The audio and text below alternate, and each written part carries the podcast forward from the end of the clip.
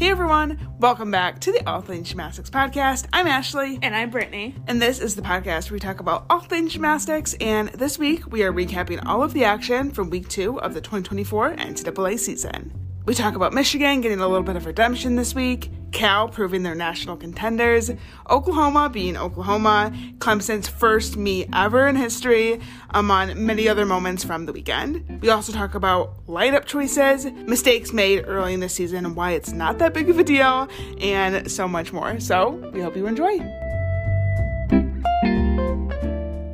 We're going to start our coverage of week two by talking about the first meet that Ashley and I watched this weekend, and it also just so happened to be the first meet that we commentated this season. That would be Michigan versus Stanford. Michigan came out on top with a 197 725 to Stanford's 193 625. Got to start by saying what a massive improvement for Michigan, improving their total by almost two points, not quite, but almost two points from what they did in Vegas last week. So they had a goal coming into the competition just to be better than they were the week before. And I think it's safe to say that they did that. I think they're very happy with how they performed. I think they saw you know, some of the criticism about their week one performance online. I think they took it personally in the best way possible. So. And I think they may have been a little bit fired up as well with the Michigan men's football team. I say the Michigan men's football team as if there's a women's football team. I think with sports, we're so used to like specifying. Well, like, with gymnastics in particular, it's like you do have to specify like men or women sometimes. Yeah. But you know what I mean. The the football team at Michigan winning the national championship, I think also got them a little bit fired up. We talked to Maile'ana, the assistant coach, after the meet, and she did say that like the vibes were good coming off of that. So I think we saw a little bit of that in their performance on Friday. And also but... just being really hungry to redeem themselves. I think they knew that they were a better team than what they showed in week one and they wanted to prove it. We saw that here. So we'll get into that. Also, Stanford. I don't know if we want to start with them. Yeah, I think we should probably know. I mean, looking at their score, you probably, if you didn't watch the meet, you'd probably figure that something happened because 193.65 is definitely a little bit lower than or significantly lower than what Stanford is capable of as a team. But it's worth noting that they only traveled 10 gymnasts to Michigan. And none of the freshmen. Yeah. So we talked to Tabitha Yim, the head coach, on Tuesday the week of the meet? Yes. And she told us then that the freshmen weren't going to be traveling. Didn't say exactly why, but what we were guessing based off what she was saying was that it was either injury or illness related. I was more leaning towards illness related because I think it's odd that none of the freshmen traveled. Yeah. And well, she did mention as well that she, you know, doesn't want to rush them into it. Like, basically, if they're not 100% ready to go, whether that be because of injury or illness, it's the first meet of the season for them. She really didn't see a, a point or a need to push them when they're not ready. So, because they're really going to be relying on a lot of their freshmen because they have a really strong freshman class. Yeah, Sienna they, Robinson, Victoria Cluck has a 10 start value on vault, Sydney Riziki, and Temple Landry they have a lot of potential as a class, and I think that they're really going to be relying on them in postseason. So they need them to be healthy yeah. at that point. We also didn't see Anna Roberts. She didn't travel with the team, which wasn't surprising. We knew that she is dealing with a little bit of an injury, not sure exactly what, but Tabitha said that the hope is that they'll have her back by midseason is what they're hoping for. And that'll be a big boost to their lineups as well because they were only competing five up, five count on vault and bars. Yeah. And honestly, Vault is an event where they can be pretty strong this year. They have the potential to have five 10 start values, and we only had two this weekend. So definitely not the lineups that Stanford is capable of producing. Ana Paula Gutierrez is another one that didn't travel to Michigan. And that I was kind of confused with because, like you said, we talked to Tabitha on Tuesday. The meet happened on Friday, obviously. And she told us, like, I'm excited for you guys to see her this weekend in Ann Arbor. Yeah, like, so, she like, was like, she was like, watch her on the sidelines. And she was very much speaking as if the plan was to have her not only there, but like competing on bars and beam. Yeah, so or, sorry, vault and bars. Yeah, she's not training beam and floor this season. So not really sure what happened there. I'm hoping that it was just an illness and not an injury because I'm something, I was super excited to see her this season. Yeah, something definitely happened between Tuesday and Friday. So we'll keep our eyes peeled for that. And of course, we'll let you guys know if we happen to hear anything. But my favorite thing about commentating is getting to talk to these coaches and kind of get a little more insight into the team and their philosophy, mentally, where they're at. It's mm-hmm. always super interesting. I've seen a lot of criticism not just for Stanford, but honestly, there's a couple teams, Michigan, ironically, with this being a, a Michigan Stanford meet, another team that's criticized for not using a lot of underclassmen. Mm-hmm. And I feel like it's completely reasonable and fair to question where freshmen are, especially when they're talented freshmen and you expect them to do something right off the bat. Jamison Sears is another one that comes to mind for Alabama. I mean, we literally named our episode last week, Where Have All the Freshmen Gone? You know what I mean? So I think it's totally reasonable to question where people are, to question where freshmen are. Um, as fans, you know, we do that. But I will say, I do feel like as fans, we don't always know what's going on. And I feel like we're really quick to jump to conclusions and even create narratives surrounding certain teams. Like I'm like I said, I'm seeing it happen right now with Stanford. It's been happening with Michigan. And I'm not arguing with the fact that like a team like Michigan has not used underclassmen, you know, the past couple of seasons. Or Like they or they've hardly used. that would be a fact. like mm-hmm. you cannot argue that. That is a fact. They have been very upperclassmen heavy. But I think with Stanford and Michigan, for example, I think there's more going on than people realize. Yeah. And there's reasons why coaches make the decisions that they do. And I think that gets a little bit frustrating. And I know it's part of sports and I know this is what fans do. Mm-hmm. but, you know, with Stanford, my mind is going to okay, the freshmen didn't travel. That tells me that there's a reason why they aren't here. I want to see them just as much as you want to see them. I'm sure the coaching staff wants them in these lineups just as much as we want them in these lineups. But there's obviously a reason why they are not here And we don't want athletes to compete when they're injured or mm. sick or sick. mentally or physically like whatever the justification is for why that person's not in a lineup i err on the side of trusting the coach's decision to That's- not put them in That's what's so hard about that is like, okay, so you want to see these athletes compete, but if they're injured or they're sick, do, do you still want them to compete? Like, i think sometimes people just think that coaches are sitting people out for funsies. And i can promise you that is not happening across the ncaa like i don't know a single coach that's going to sit somebody with a 9-9 plus or a 9-8-5 plus you know somebody who is a solid freshman that you expect to be in a lineup. I don't think a coach is going to sit them just for fun. No, and if they if they are, then they should be fired. like there has to be a reason and it has to be a reason that we may not be privy to and that's fine because we're not Entitled to know yeah, everything. that's the word i was looking for. I'm like what's the word? Entitled. Yeah. Like we mentioned michigan is a team that also kind of gets that rep for using mostly upperclassmen. And it's interesting because we being fans of the program and doing commentary for them and, and kind of doing like a little bit of more of like the media side with them as well we've been in the gym a lot. We talk to the coaches a lot. We talk to the athletes a lot. So we do tend to have a lot more insight into like the what's actually going on behind the scenes than like the general public would. and it's so funny just going online and just constantly seeing people Like, where's this person? Where's this and it's person? like they're not an option at this moment. and I feel like I try to make that clear to people. Like I'll see people questioning like where is McKaylee Marr? Like why is McKaylee Marr not in the lineup? People were doing that though before season started.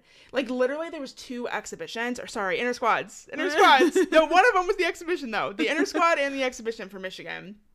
So season hadn't even started yet and people were like Where's McKaylee Marr? And I'm like, it's not even season yet. Like, what are you talking about? Like, you have to give them a chance. You have to trust the process. yeah. Well, I mean, speaking of McKaylee Mar, she did exhibition on Beam. She did and bars, did she not? Or no? no, she, warmed, up, on bars. Yeah, yeah, and But she looked good. And she exhibitioned on Beam, and she looked good. Towards the end of her beam routine, I think she was running out of gas a little bit. Came in short on the dismount, and when we talked to Maile'ana after the meet, that was something that she said because we asked her, like, We straight up asked her, like, people online are mad. They want to see McKaylee. Like, do we think that that's a real possibility at any point soon? And she said, like, of course it's a possibility. Like, of course that's what they want as well. But like, she's got to be consistent in the gym, and she's got to prove that she is, you know, worthy of a spot, whether it's in the lineup or in the exhibition position. She's got to prove that she's able to hit. And she was consistent when she was at Penn, but it sounds like so far at Michigan, she hasn't been super consistent. And so they want her to build that confidence up in the gym before they put her out in a competition and, you know, potentially risk having her injure herself or make mistakes and then have, you know, the entire Embarrass world, herself. yeah, and have the entire world criticizing her because that's just what the internet does. You know what I mean? Like that is a hill that I think Bev Plocki is willing to die on. Based off conversations that we've had with her, she will 110% not put somebody in a lineup or as the exhibition if she does not think that they have a higher chance of hitting than not. She is not going to put somebody in to quote unquote get experience and risk them injuring themselves, risk them falling three times on beam and then having to go online and seeing people talk about how they're a flop. Um, I feel like Michigan's confidence has been pretty fragile the last couple of seasons, honestly, since they won the national title because people say not nice things about them sometimes and they see it like they 100% see it all of these athletes do and so i kind of view their decision to pace the athletes as protecting them. it, it, it's totally protecting them. I think that they want McKaylee and the freshmen and the sophomores who are healthy. Because the other issue with Michigan is that a lot of their freshmen have been injured coming in. So it's not even like they got injured at Michigan. They come in with some sort of injury, which is really unfortunate. But um, I think that they are really focusing on getting their confidence up in the gym before they release them to the world to criticize and you know do as the internet does and i'm not necessarily saying that people can't do that let me be perfectly clear i'm not saying that people can't do that You're saying that people do. i'm do saying that. that people do do that and they know that and so knowing that a lot of the people on this team are new to lineups a lot of them don't have experience They, a lot of them don't have confidence. they don't need them to take any more hits than they already have been so like Let them get consistent in the gym. Our new favorite saying is "Let them cook." And yeah we you have know, been saying that a lot I love it. Because I feel like that's that's how I feel about this Michigan team. They have to cook a little Yeah, bit. And, and- a lot of these teams, honestly. And just but- let them get ready, and you'll see them when they're ready. When they're healthy, when they're mentally ready, when they're consistent in the gym, that is Yep. when you'll see them. Mentally is another big thing. JC Vore. I remember last season seeing a tweet, basically somebody criticizing the fact that she's not making lineups. She doesn't look the same. She came in as a five star recruit, and we knew, but it wasn't public yet, so it wasn't our place to say it. But JC was struggling with a mental block, and her confidence took a massive dump after that. Like, yeah, there she was, like a solid year, if not more, that she was afraid to even go over the vaulting table. And like this was a, a massive hurdle for her to overcome. and came in as a freshman coming off of an Achilles tear. So like she had all these obstacles. Then you go online and you see people saying like, "What happened? she's not- regressed. Yeah, she's regressed. She's not the same athlete that she was. She was supposed to be a five star. What happened? And so it's like, why would they put her in? You know what I mean? Like if if she's not healthy physically or mentally. Then that's something that behind the scenes they're gonna have to work on, and they're gonna put her up when she's ready to go up. And now we're seeing JC back in some lineup spots, which is so amazing. But I don't know. I just think we wanted to talk about that, and it applies to Michigan, but it also applies to any team. teams. Like it's literally any team. it's Stanford right now. Like I'm seeing a lot of discourse about Stanford, and I totally get it. I get it as a fan. But I also just want to like gently, I think, remind people that we don't always know what's going on behind the scenes. I personally, 98% of the time, me thinking of that percentage, what I wanted to give, You're like, I'm gonna call this a 98. I 98% of the time trust coaches to make smart decisions. They don't They- always make smart decisions. They don't, and that's why I said 98. I'm giving them 2% of the time where they don't make smart decisions. but they are the ones that are in the gym every single week. They see everything, they know everything. That literally, they see and know everything that we do not. Right. and they're going to make the best decision for a specific athlete, knowing mentally what they're going through, physically what they're going through, consistency wise, what's best score wise for the team. Like, I, for the most part, trust these coaches to make the decision. And if somebody is not in a position, there is a reason for that. Yeah. The coach isn't just, yeah, I don't, I don't really like her on this event. I don't really want her to go in on this event, or I want to piss off the gym tonight. That's what I was gonna say. They're like mal- they're like malicious. Like I promise you, with any school, they are that's trying. not the case. They are trying to construct the lineups that is the most consistent and the highest scoring. And And, when- knowing what we know about Michigan, the past three years, they've done that.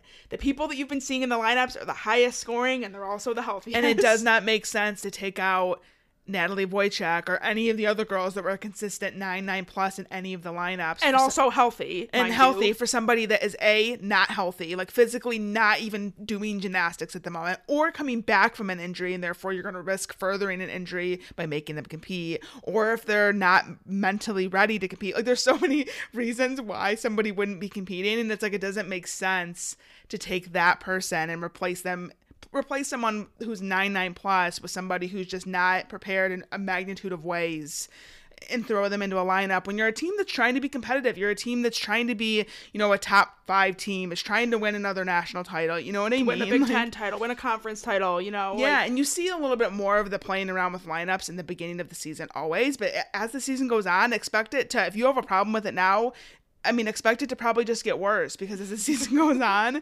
like you're going to have people that stay in the lineup because they're the most consistent, they're the highest scoring, you know, they're the ones that have proven themselves. And it's not to say that you can't see people switched out or that you shouldn't be exhibitioning people, but again, But all of these teams do. All of these teams, we don't always see them on TV, but they always have that person that they ideally have next in line going on every single event. yeah. And you see them when they're ready. So that's our little piece. Honestly, I woke up this morning just annoyed, Yeah. to be honest. And Well, because I'm seeing a lot of criticism, like I said, of Stanford at this exact moment, but it's been Michigan the past two seasons. Like, this has been the narrative that has followed Michigan, and I get it. Like, to say that they are not using their underclassmen would be 100% accurate. like, I'm not Yeah. denying that.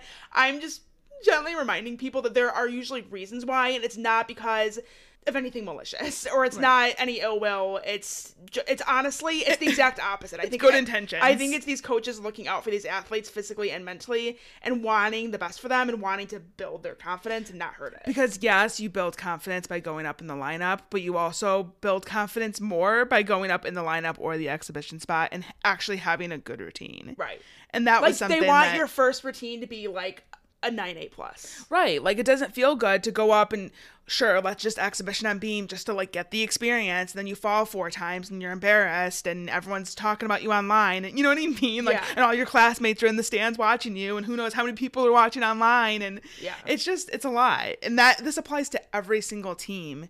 Um, so it's just something to, I guess, keep in mind. But I mean, speaking of underclassmen for Michigan, we wanted to shout this out because this happened in the warm ups and no one else saw it. But Kaylee Boozer, She's a freshman and we've had people asking about her as well because she's a state champion on beam. and she's a walk on for Michigan, but she's really, really good. And I believe when we, we did our preview for Michigan, we talked about her on beam and the potential for her to maybe get into that lineup. She was not only warming up beam, but she also was warming up floor. And I think beam is her absolutely her best shot of potentially cracking into a lineup. She's great on beam. that beam routine that she did in warm ups genuinely was a 995 routine. Mm-hmm. Triple series, nailed it. Um, leaps completely 180, 180. beautiful toe point, straight legs, like no built in deductions. And there was not a single wobble. And I asked Miley after the meet, does she do it like that in practice? And she's like, oh, yeah. The thing with her that they've been working on is her dismount. She completely learned a new dismount. She's going for a round off one and a half. And that's what's been inconsistent. So the routine, you know, she's doing a 995 worthy routine, and then she's, you know, essentially botching the dismount. So as soon as they get that dismount consistent, they said that they 100% that we will see her this season. Whether that's mm-hmm. in the lineup or as an exhibition, they definitely plan on giving her that experience in some way because she's somebody that they're going to be relying on heavily in the future. Yeah. So send good vibes to Kaylee Boozer and perfecting that beam dismount so we can hopefully see it this season. Yes, I need you guys to see it. I literally tweeted something about it because I was like, the world needs to know. Like, Beam Queen pending. Absolutely. Also, we might want to give an update on Kaylin Morgan. So we saw her warming up on beam. I will admit that she, I think, fell on like every single series, at least that I saw her do. Um, but she's moving. she's She- doing. she's doing stuff on Beam. Yeah, so she's doing Beam. Her Beam return could honestly be only like a couple weeks away. yes, and then she was warming up on floor as well, but nothing major. Like she was doing like round off back handsprings. She was like doing tumbling, but not like actual tumbling passes. She was doing like the warm up tumbling, so she is she's going on that event as well. She's going on all events, Bev said. But Yeah. um, if you didn't see on Twitter, we posted like a thread highlighting mostly athlete updates from our call with Bev on Wednesday, Mm-hmm. right? Wednesday. And she said that Kaylin is coming along the quickest so far on bars and beam. Vault and floor has been a little bit slower, but they expect to have her back mid-season on multiple events. We should also probably provide the unfortunate update of Paige Thaxton, sophomore from Michigan. Yeah, in a boot. I didn't see anyone talking about it, but that's because I don't think many people were in attendance at Michigan's meet because of the snowstorm. And yeah, Paige, I noticed that she wasn't warming up on Vol, and then I, you know, I kind of was like looking around, like, she where was is she? originally scheduled in the lineup. So I think this is Bev didn't mention it when we talked to her on Wednesday. Yeah. And then I got the lineups the day before the meet, or maybe it was the morning of, and Paige was the lead off in the vault lineup. So, So something happened like very recent, and she's in a boot. Um, she's walking, and you know all that. So whatever it is, I don't think it's necessarily season ending, but still a bummer. still a bummer and another obstacle that Paige is gonna have to overcome. She's one of those athletes that Bev has said has like glass ankles. She has extremely fragile ankles and has so far spent most of her underclassmen career injured. And she Yeah. she got a couple vaults in there um in preseason and, And she was training the other events. So training a one and a half. Bev literally just told us that she felt like her one and a half may actually be better than her full. And so it sounded like they were potentially looking at putting her in on that and, and having her go for that vault. And then now she's in a boot, unfortunately. So that's where that's where Paige is. yeah, that's the she's update. gonna be working her way back from something. We'll let you guys know, of course, if we hear more. But with Paige being out, that means Ava Jordan stepped in the lineup. She's a freshman. Got a 985 for her Yurchenko full. Nearly stuck it. Not quite. It was a tiny little hop, but really, really nicely done. She's another athlete that's training Yurchenko one and a half. Yeah, And- Bev said she's a vaulter of the future. She absolutely is. I think that if she continues to hit, you know, Yurchenko fulls like that, she's gonna stay in that lineup and build that confidence for the future. And she also exhibitioned on bars. And it was beautiful. Yeah. She had some like small little mistakes, like missed handstands, and I think she had like a step on the dismount. She was under rotated, I think, on the dismount. We ha- we haven't wa- rewatched the meet. We just watched it live, and then and I like black out sometimes when I'm commentating. I forget like immediately right after what happened, so we had to go back and watch. But it, anyways, it wasn't a perfect routine. But I mean, for an exhibition and her very first time ever doing it at Michigan, I thought it was pretty good. And I think she showed a lot of potential. And she has potential on the other events as well. Can't wait to see her on beam and even floor at some point in her career. I think that she's, you know, because she's a walk-on athlete, I think she's a little bit more, you know, flying under the radar, but she has really clean gymnastics. So I think she's somebody that's going to surprise people in the coming weeks, but in the coming years as well. Yeah. Also, have to give a shout out to the Queen, Sierra Brooks, set a new all around program record at Michigan with a 39.85. The record was previously held by former teammate Natalie Wojcik, Sarah Kane, and Beth Wymer, Michigan greats. So Sierra Brooks now holds that title alone. So she got a 9975 on vault, which Was not not possible. not accurate and we did call that out on the broadcast. I was like, okay, so one judge obviously thought it was perfect. Even though she clearly had a hop. there was a hop. It was a 995 Mm-hmm. type of routine. Maybe 99. Um depending how picky you want to be, but yeah, definitely not 9975. I think it was overscored. Yeah. like a lot. Like I saw that and I was like, "Oh god. Twitter's going to have a field day with this." And they should. So, um, she um, also got 995 on bars, 9975 on beam. I'll take that. She, she, was got a 99 on bars, did she not? Mm, I have 995. Oh, well then I need to fix my Instagram caption because I said she got a 99 on bars. Um, I think you're spreading misinformation. I'll look. Yeah, I'll you should look because I'm pretty sure she got a 99. But I haven't looked. That was just from memory. Please let me be right. I love being right when it comes to Ashley. You are. Yes.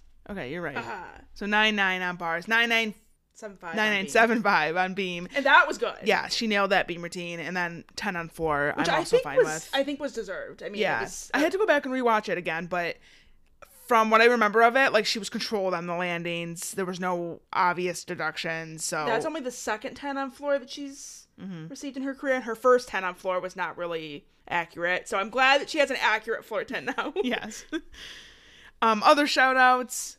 Jenna Mulligan, we have to shout her out. She just continues to be steady on beam in that leadoff spot. She's three for three. I put that on Twitter. I mean, technically, the first one was the exhibition in Crisler that she got a 9925 on. But truly, like three for three in terms of wobble free routines. Yeah. In And- that leadoff spot and her first time ever doing beam, like, We love that. and she's calm, she's collected, she does not look phased. She's just very, like, exactly the vibe you'd want as your leadoff. Yeah, I'm here for Jenna Mulligan and her beam era. And her general glow up, Yeah. she's just doing so so good. She got a career high, so her beam was obviously a career high because the 9925 that she scored, the first one that you're talking about, was the exhibition, and obviously that doesn't count. But she got a nine eight in Vegas, and then she got 9825 in the home opener and against that's Stanford. largely because of like form issues. Like she she has some like flexed feet. It's not anything like major, but some judges will take it, and I think there'll be points at the season where we see that they don't take it. Like that routine, if she hits it that way, is going to go nine nine at some point this season. Yeah. Um, it just depends on I guess Well, what- especially- what, kind of judges we have at that meet. and especially if she sticks to the dismount, which she didn't do. She took a step. Yeah. But um, she also got her career high on floor in 9925 and controlled her passes. She's been struggling with that a little bit, so good to see her hit. And, you know, she had a really solid day. So shout out to Jenna. So overall, I mean, this was a really good meet for Michigan, something that they should be very, very proud of, and hopefully will kind of boost their confidence a little bit, especially with the way things went in Vegas. And I think a lot of people were watching them to see like how they would respond to that quote Yeah. unquote adversity, and they totally rose to the challenge. Absolutely. And I, you know, there was a little bit of home scoring. Obviously, the 9975 on vault for Sierra Brooks is mathematically impossible. I think some of the floor scores were probably a little bit high. Yeah, not everyone was a 9925. Like, Right. That Naomi's routine in particular, she had an under rotated last pass. So I was expecting like, I don't know, like 985, something like that. yeah, And it got- 9875, maybe 99. But 9925, I was like, it's a little high. that's a little generous. So but they achieved the goal of being better than they were the week prior. And i think that this is more on par with what we can expect to see from michigan this season score wise you know this is we said it i think last week that this is a team that when everyone does what they're capable of they're capable of going over way over 197 yeah, they're a mid to high 197 kind of team. and I think they showed that here. So shout out to Michigan. Love to see the improvements week two. And Stanford, I think they're gonna obviously improve once they get freshmen in the lineup. Yeah, I mean, of course, you look at a score in the 9 3 range and it's alarming, right? Like, and you wonder why they have only the, the five athletes up on vault and bars. Well, and then Brennan Alt fell like three, Three or times. yeah on her bar sh- struggling on a pirouette going into the dismount, and that obviously hurts You because know they had what? to count it. She did fall four times because she also the fall in the dismount. oh, she did. Yep. Yeah. So yeah, four falls. and they had to count it because of the five up. So, So, that she was had brutal. like her score was like a seven something. So somebody yeah. somebody put on Twitter because Stanford has an angry tree, Leo, and they're like, "This is why Stanford is angry. the Stanford tree is angry." I- Also, by the way, on the broadcast, I think it was going into the second rotation.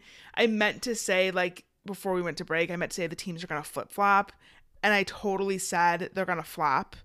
and you ended up being right. And I manifested it because Stanford kind of did flop on bars. So, no, actually, it would have been going into vault then for Stanford, but either way, it was still funny. yeah. They just got off of a flop, but Yeah. honestly, it's week one for them. I was impressed with how they bounced back in the last two rotations with floor and beam. So they posted a 49 3 on floor and then a 49.425 on beam, which is amazing. Very, very strong. Honestly, floor impressed me the most. They did not have any endurance issues, really controlled landings for the most part. And Tabitha said that floor was one of their weaker events this season. She said the leg events. So mm-hmm. I think to have that showing, especially coming off of that rough bar rotation and then vault being kind of like average, was huge for them. To be able to rebound in that way and then go over to beam and just, you know, be lights out. Yeah. Um, definitely a lot of areas they can improve and people that they're going to want to have back in those lineups. But I think all things considered, and it being their first week and, you know, the long travel and the snowstorm and, you know, being that time of year where people get sick and, you know, all of these extra factors that we sometimes don't think about. Classes starting again. Yeah. And at Stanford, of all places, that's like, I would imagine a stressful place to be, be a starting student athlete, to, and to be starting a semester. Yeah, I mean, there's just a lot of things that I think could contribute to a week one performance that's not, you know, 100% what a team could be capable of. So I don't think this is going to be the Stanford, the Stanford, the standard for Stanford this season. I don't think this is going to be the Stanford that we see this season. I think this was going to be one of those flukier performances. And I'm not saying that Stanford is going to be like a 197 team next week. Probably not. They're probably also going to be a little bit rough next week. And then probably the week after that, too. I think they're going to build their scores, though. I'd be shocked if we saw another 193. Watch me eat my words on this now. but because we have a tendency to do that where we say things, then of course we like jinx it. But I don't know. I rest my case. I think that Stanford, you know, they have some stuff going on, and I think they just need a little bit of time to cook, just like we were talking about with Michigan. So Let them cook. we're gonna give them permission to cook. Okay, so moving on, we're going to talk about Clemson versus William and Mary next. So this was one that was happening while we were commentating Michigan versus Stanford. So we watched it the following day, and I was impressed. Clemson went 196.325 to William and Mary's 190.05. And I believe, and I want to give a shout out to the person that originally said this on Twitter. I think it was Integrity of the Process. They said it was the highest opening score for a team in their first season ever in NCAA history. So I think definitely for new teams, like teams that have recently started a program, that is accurate because we fact checked that, but we we're not able to go back and check every single team and what they Well, got way back in the 80s. and it's kind of easy in the sense that like a lot of it, at least the the bigger teams that would be capable of going 196, like the teams of that caliber, they started their programs back in like the 70s or 80s. Yeah. And scoring was like way different back then. Like a score like 180.9 was like winning you the national championship. Right. So honestly, that score for Clemson probably actually is the highest score in a first year for a team ever. Like it probably Yeah. is that, but for sure, like out of the newer in recent years. Yeah, so I looked at Arkansas for a team of, you know, a Power 5 team, you could say. Arkansas started their gymnastics program in 2003 and they had a 193.3 in their inaugural meet So lower than what Stanford got this weekend. by a lot. So I, I really do think that Stanford Stanford. Sorry, I said Stanford and it threw you off. Did you just say Stanford now? yeah, I did. I Okay. I said that it's basically it was actually a little lower than what Stanford got this weekend, but that was Okay, Arkansas. good. So that was your opening. fault, not mine. Yeah, no, I said Stanford. You're valid. Arkansas had 193.3 in their inaugural meet in 2003. LIU had a 190.575 in their first meet in 2021. And then obviously there's been other new teams like Fisk and Talladega and Lindenwood, but they've all been like below the 190 mark. They don't even break 190, especially in their first meet. And we knew with Clemson coming out the gate that they were going to be strong. I mean, they had basically like half of Utah State's roster. They had some talented freshmen coming in, like Lily Lippiet. Or, And- or they're saying, how are they pronouncing her last name? Lippett. Lippett. I think we've always said Lippiet. Um, we'll look into that and figure out what the correct. I don't always trust. I would hope that they would have a pronunciation guide so that but you know that they don't always check that. so for now, we'll just say what he said, which is Lily Lippett. Yes. Um, they also had Caitlin de Guzman, transfer from Kentucky. They had Lauren, we've been saying Rutherford. They're saying Rutherford. So Lauren Rutherford from NC State. So they've had, yeah, they've had some talented transfers. And honestly, this is kind of what I expected for them. You know, mm-hmm. them going over 196 in their first meet doesn't really surprise me with the level of talent that they had on their team. I was impressed with the 10 start values on Vault. Yeah, so they had five. Not all of them were in the lineup. They had two in their exhibition spots. They had like two or three athletes in every event, the exhibition. So go off Clemson, show your depth. They're like, we, some of these girls haven't competed in almost two years. We are going to make you sit here for five hours to be exhibition. I don't blame them though. Like, what you just said is so true. It's the fact that these athletes have not competed in so long that like they have a meet and they're like, okay, everyone's going at every event. Love that for them, using their depth.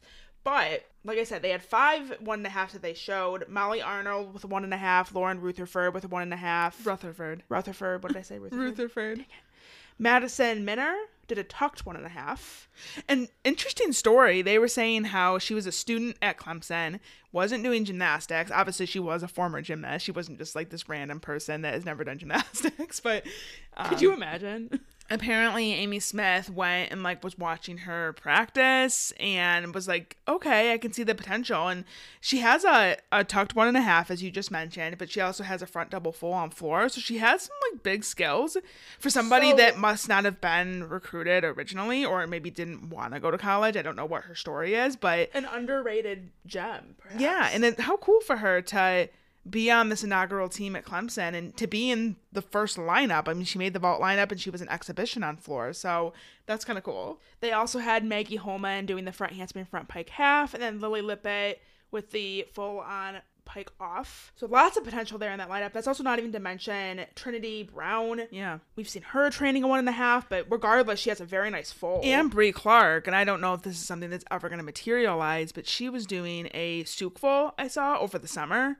Training that on vault. So, So they have loads of potential and room to grow on this and we knew about some of the one and a halves, but I didn't know that they had all of this in the works. So I, I was pleasantly surprised, and also for it being their first meet ever and the first meet of the season. they actually looked pretty good. I wasn't expecting them to look like that strong coming out with the e passes, the 10 start values on vault. So Yeah. yeah, I mean, there's plenty of room to improve and lots of room to grow for this team, but a really good starting point for them. And I got to give it to them for their crowd.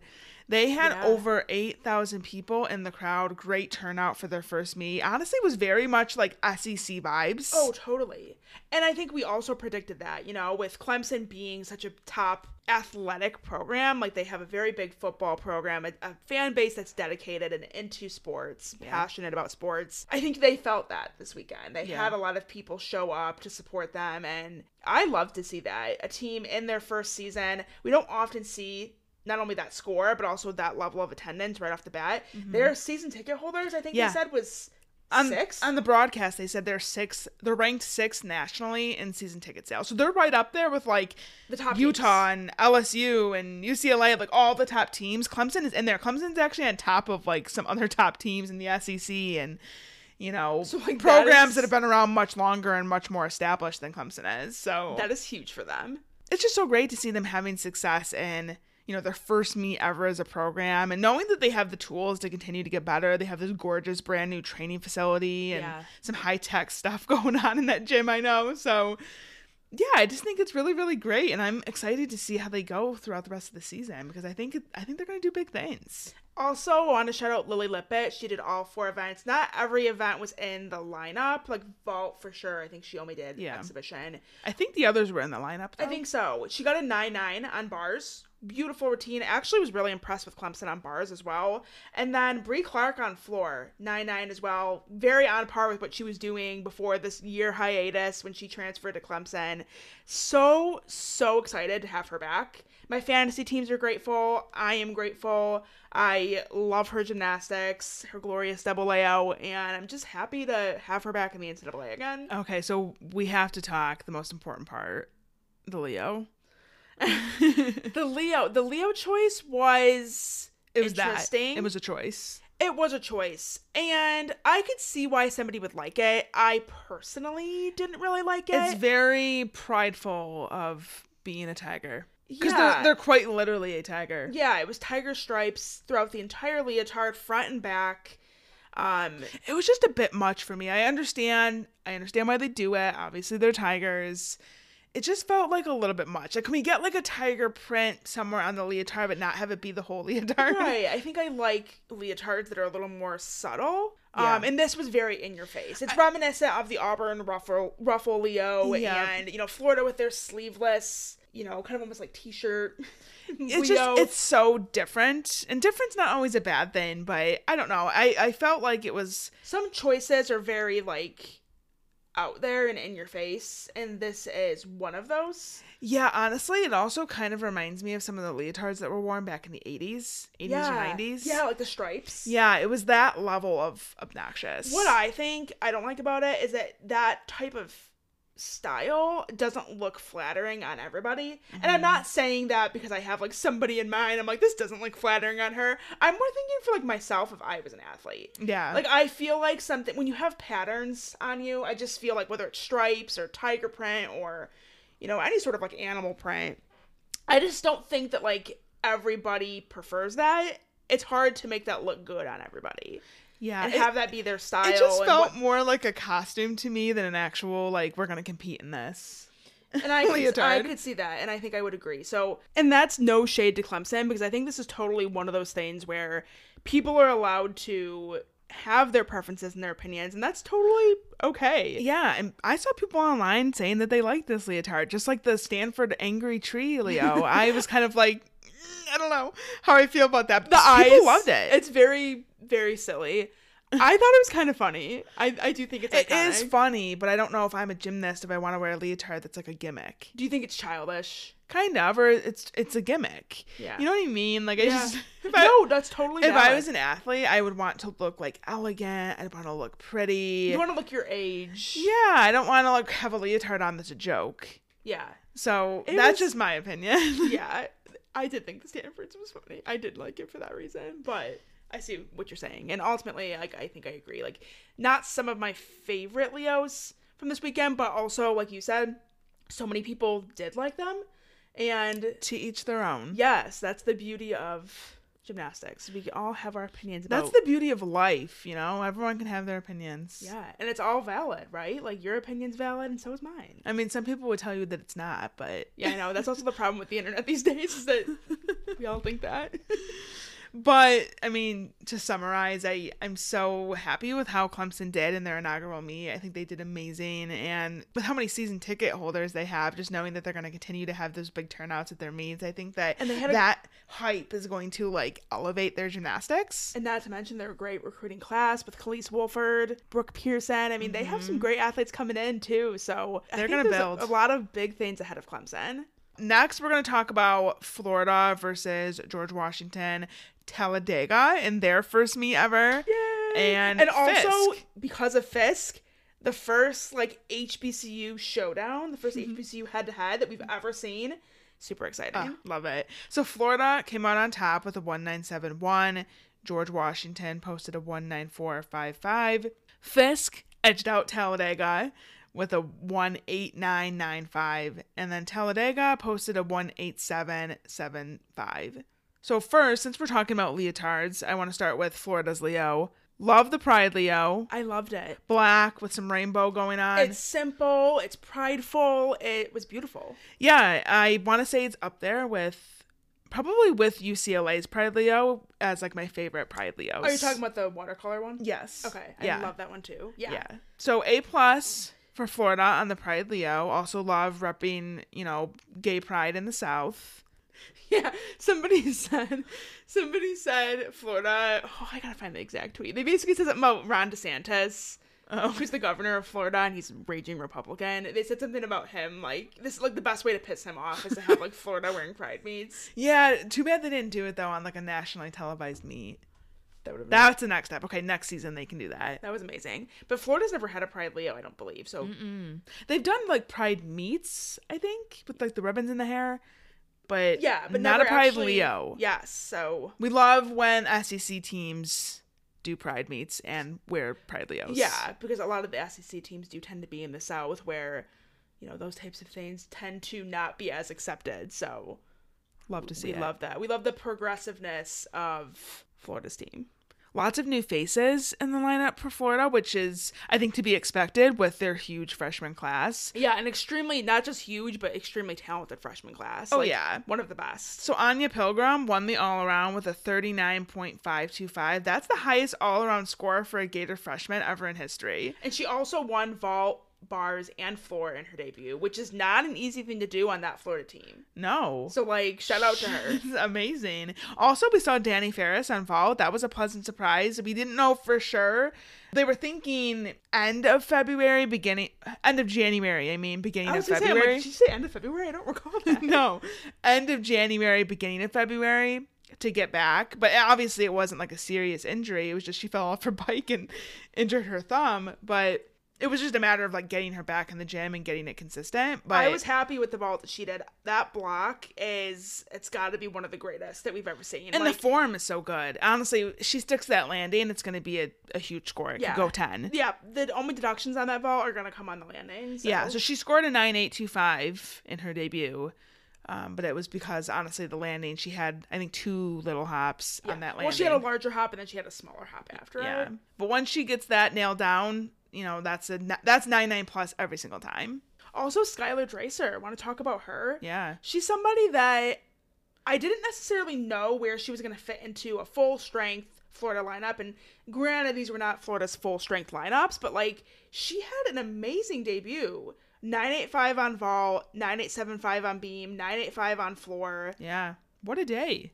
And I hope that that proves, and especially if she's consistent in the gym, that she's, you know, worthy of being considered for at least one of the lineups. Well, and that's something that when we had Jenny Rowland on the show, she talked about with Skylar. Like, she's not gonna be like at least right out the gate that like anchor on floor. You know what I mean? Like that person that's going up and getting like a 995 in their first meet, but like Mm-hmm. she's kind of like that silent but deadly consistent queen. Yeah. And could potentially make a really good lead off on any of these events. So I really hope that she continues to stay in the lineups because she's a freshman that I feel like I haven't really seen too many people talking about. Yeah. So I think she's kind of flying under the radar a little bit. Being slept on a little bit. and I am just really excited to see like how she continues to progress throughout season, but also the rest of her career. Mm-hmm. Morgan Hurd, hello. Beam and Floor in the lineup. So and that was her beam debut. I believe, yes. And then Floor, she had done a couple, couple. routines last year, but they weren't up to, you know, her normal standard. She got a 9875 on floor and a 98 on beam. So obviously still room to improve, but I think a good starting point for Morgan in her first meet of the season. I'm just thrilled to see her in lineups and thriving. Somebody is vacuuming in the apartment above us, so hopefully you guys can't hear that. I think we should be good. I think if as long as we're talking into the mics, people probably it's not going to pick up that sound. Okay, well, let's continuously talk and It's the background ambiance. You know that one episode where we were in Florida and we had the ocean behind us? Now you guys get a vacuum behind us. Yeah, I'm sure exactly what you want. but yeah, super happy to see Morgan in the lineups. And I think this is going to be her year. And I don't want to jinx her, so I'm going to just gently knock on wood here. Like, I don't want to jinx anything. And I think we have a tendency to do that sometimes. Yeah, but so why are you doing it? No, I'm just kidding. I'm kidding. because I just, it's a vibe. I just feel like this is going to be her year. No, you have to speak things into existence sometimes. I think you're manifesting it, and I think sometimes you eat your words, but sometimes you don't, you know? Yeah. And like, if you have a feeling and you feel strongly, you got to put it out there. And then when it ends up being true, you'll be able to look back and be like, see, I told y'all. Like, I knew this was coming. Yeah. You know? So I feel like, put it out there, girl. Overall, I feel like people were being a little bit dramatic about Florida online. Like, Were they? That's so shocking.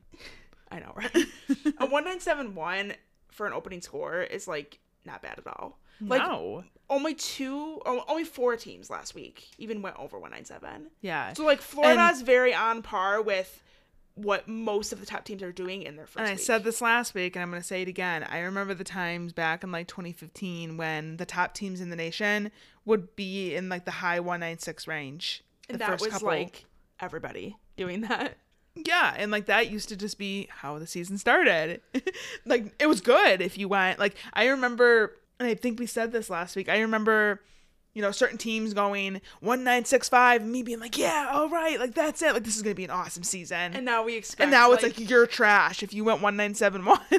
yeah you basically have to go mid to high 197 in order for people to not like rip on your team I think the standards have just been raised so high, probably because of overscoring. no totally i think like, it's inflation I think that once you see teams going 1-9-8 in their season openers or near that, it kind of sets the expectation that like this can happen in the first meet of the season, and therefore, if you don't do that, yeah something's wrong. Yeah. And scores have gotten so high in recent years. Like it's kind of always been a problem to some extent, but like definitely in more recent times, scoring has gotten ridiculous. For example, like we just mentioned at the top, Sierra Brooks getting a 9975 on vault for a vault that had a hop. Mm-hmm. And we see that. We see that with every team throughout the season, and it's not going to stop. Like No. we're Someone, you know, we have feelings about it now and get ready to have feelings about it next week. somebody is going to get a 10 with a hop. Like it's just going to happen. And it's incredibly frustrating and not good for the sport because I also think that it kind of sets unrealistic expectations score wise. Like obviously we can all watch a routine as gymnastics fans and know roughly what it should score, but I think when people just look at the scores and they don't watch the meet, it gives a false expectation. Uh, not, well, I guess maybe it is a false expectation. It is because imagine being a random student, not a gymnastics fan. Say you go to I don't. Oh, I won't name a university because I don't want people to think that I'm like coming after a certain school. But imagine you're just a student and you're in the student section, and a gymnast gets a ten when they had a hop, like a clear, obvious hop on their landing. And you see the judge flashes the 10, everyone's going crazy. That was amazing. That was a 10 0 routine. But like it actually wasn't. And, like, but you now need- you think it is. Now you're going to come to next week's meet and do the same thing. And if that gymnast doesn't get a 10 because those judges the next week decide not to give it a 10 with a hop, you're going to be mad because you got it got a 10 last week and that routine was a 10 that had a hop. So, I mean, that's fine, It right? just creates a lot of confusion. And I know gymnastics fans don't necessarily fall into that category, but I do think in general, when you get so used to seeing teams consistently going high 197 to even 98 range, when you suddenly see like a lower score, even if it's the first week, people tend to be like, whoa, like what happened to them? Florida ha- had a mistake on bars. Their freshman Alyssa Arena foul, and then Sloan Blakely had not her best routine. So they did have to count a low score in there. So like for sure not their best, but like everything else was pretty like on par with what I would expect from a first meet. Yeah. So I just felt like this I don't know. Like people are way too quick to jump to conclusions after week 1 or week 2, even week 3. Yeah. Like you we really shouldn't be forming any sort of conclusions about how a season's going to end for a team really until at least mid-season. Yeah, Like, that's when things really you can start to take maybe start saying that in like mid February. I I will accept that. Like, we like, can start to have those conversations. right now then. we should not be talking about like Florida's potential this season based off of just one like they didn't even have full strength lineups. Ellie Lazzari has a bruised heel and was only doing beam, which she got a nine nine seven five by the way. So like shout out. amazing. But you know, she's somebody who's expected to be an all arounder and has huge all around potential for them, and she wasn't in the lineups. no Leanne on floor, Sloan wasn't on beam and floor, Peyton wasn't on vault. So like Yeah, Peyton only did floor, and it was like a nine seven seven five, I think. yeah, so So like it's just not their full potential, and like we we know that. to me, the fact that it's week one and it's not their full strength lineups and they're going one nine seven one is actually a really positive thing. So, It is. like that speaks to me like the potential that they have. So I don't know. That's just how I look at it, but it's definitely interesting to see the discourse online for sure. Yeah. Um, want to wrap up this meet with giving a shout out to George Washington's Kendall Whitman. Yes. So Her she- vault was so good. Yeah, she does a front handspring onto the springboard, then a front handspring onto the table, and then a layout half twist. She nearly stuck it, got a 985, and that's actually her vault. Like it's named after her in the level 10 code of points. And it's just so cool to see a vault like that in college because you you really don't see that at all, period. Like honestly, I don't know. I mean, someone can correct me if I'm wrong, but I don't know that I've seen anyone else do that vault besides her. I'm sure somebody has. I know but- people do like the front handspring onto the board, front handspring onto the table. Like I know people do that entry vault, but I don't think I've seen like her variation of it. You know what I mean? Like I haven't seen the the layout half with all of that going on before. so So, it really cool. catches your eye. Yeah, it's it's cool, and I um I appreciate her doing it and doing it as well as she does. It, it makes it really exciting. Okay, so next we're gonna talk about the Sprouts Farmers Market Collegiate Quad. did I say that right? You did. You were like struggling to get it out, but you did it. So, So there was three sessions of this competition, lots of teams competing, and I think the one we're gonna mainly focus on, we're gonna talk a little bit about session three, but session two was the one that had Oklahoma, LSU, Utah, and UCLA. it was basically like a mini Final Four. yeah, Although it kind of ended up being a mid off in the end, with the exception of Oklahoma. but at least it was like the mid was like equally distributed. Yeah, You know what I so mean? it so it did end up being It like was a tight com- it was competitive in the sense that like they were all kind of on the same level and scoring kind of the same. Yeah, Um, but maybe in terms of what we were expecting, like I think maybe going into this, we were like, oh, like they're all gonna get one nine eights, like tens are gonna be flying everywhere, and it was like actually you're all getting nine sevens. that's especially how it started. Like scoring did get a little bit wacky towards the end, but like when it this meet started, they were going like you know taking every deduction. I was Yeah. like, okay, judges. it was like the Super Sixteen all over again, although maybe not as No, bad. I still think the Super 16 was way, way, stricter. harsher.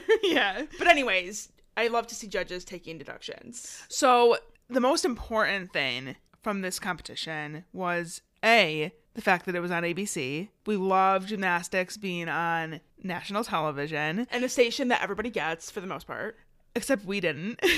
Yeah, no, yeah, except for As us. we're logged into our parents' YouTube TV because we don't have ABC. Yeah, because Sling doesn't have it. Unless we're like missing something, maybe it's in a different package, but we have Sling. It's a local blue channel. and orange, and we still don't have no, it. it's because ABC is like it depends on where you live. You'll get like your local station, I believe. If I'm wrong, someone correct me. But I looked into it, and long story short, no, you can't get a net Okay, so actually scratch what I just said. Apparently everyone does not get it because we, despite all of the different like We have- channels we have logins for everything. We literally have a login for everything. and And, it now is on YouTube TV, but it we didn't- had to use our parents' login because we don't have ABC. But So- anyways, I mean, other than that, it's probably mostly true. She's spreading false information right from the start here.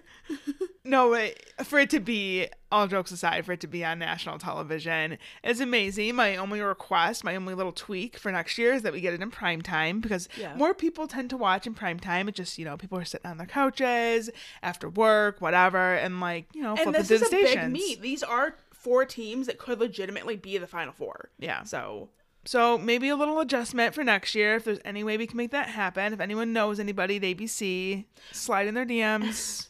but I do have to say, there's already so many adjustments that have been made that Yeah. I'm very, very pleased with. This new format, I think we touched on it a little bit last week, but I love this new format for quad meets. They'll be doing it for postseason meets as well, where you have two events going at the same time. So they start with vault and bars and then, you know, beam and floor. And it kind of ends up staggering a little bit. So you pretty much can see every single routine. Mm-hmm. In fact, at this meet, they showed 95 out of 96 routines. which is really impressive. And if they did miss something, like Faith Torres on Vault, for example, they didn't show it live. They went back and showed it on replay. I love that. So the fact that we got to see We're so used to, especially in elite gymnastics. Sorry to interrupt you, but we're so used to seeing. we're also used to interrupting each other. so- yeah, I know. I hope people don't mind when we're like talking. This is how we talk when we're not recording a podcast. We sometimes yell. We sometimes talk over each other. We finish each other's sentences. We get louder if we think what we have to say is more important. exactly. So just know that like this is how we just communicate with each other. And if it's annoying, we apologize. But like we we personally are not bothered by it. We're just used to it. like she could interrupt me, I could interrupt her, and we're like, I don't care. I'm like, yeah, go off. Like you're about to say something great, I'm sure. I was saying that we're so used to, particularly with elite gymnastics, missing like 90% of the competition and mm-hmm. instead watching people stand around. Yeah. So, and it's it's a little bit better in college. College doesn't do the whole like following people on the sidelines and like watching people just stand there. But this is the first time we've had a quad meet where we have seen literally all but one routine. Well, and like, so when they do the actual quad screen, you tend to catch everything, but this is a little bit different because it's easier to follow because there's only two people up at a time. And this goes for the people that are in the arena as well. Like, you get to see more because, yes, you might have four people up on your screen, but you're still missing people because you cannot watch four things at the same time. And I feel like you process it in a different way. Like being in person, watching, you know, the NCAA championship, it's really hard if you were to talk to me after the meet and be like, what did you think about this routine and this routine? There's a good possibility that I could be like, I don't remember because did I watch it? Like, I, Or, like, you I think kind I- of saw it, I think I saw them out of the corner of my eye. I think she stuck. Like, I think I saw this. yeah, because You I mean? your eyes are literally darting back and forth. And that's messed up that somebody that could be in the arena immediately after the fact could be like, wait, did we see this person? Or like, wait, how do they do? Yeah. Because there's so much that you're trying to watch and process, and you're trying to look at scores, and you know what I mean? Like, this format is just so, so much better. Yeah, because even if you have like say beam and floor going on at the same time, the chances that they're tumbling or doing like a series on beam at the same exact time, I mean it could happen, but it's not as likely. Like the chances of one person doing a series on beam while the other person's dancing on floor, it gives you time to look away. Sometimes it doesn't work out like that, but Yeah. I know what you mean. I mean, for the most part, I feel like we actually got to process more routines than we normally do when we have just all four all four screens presented to us at the same time. Yeah.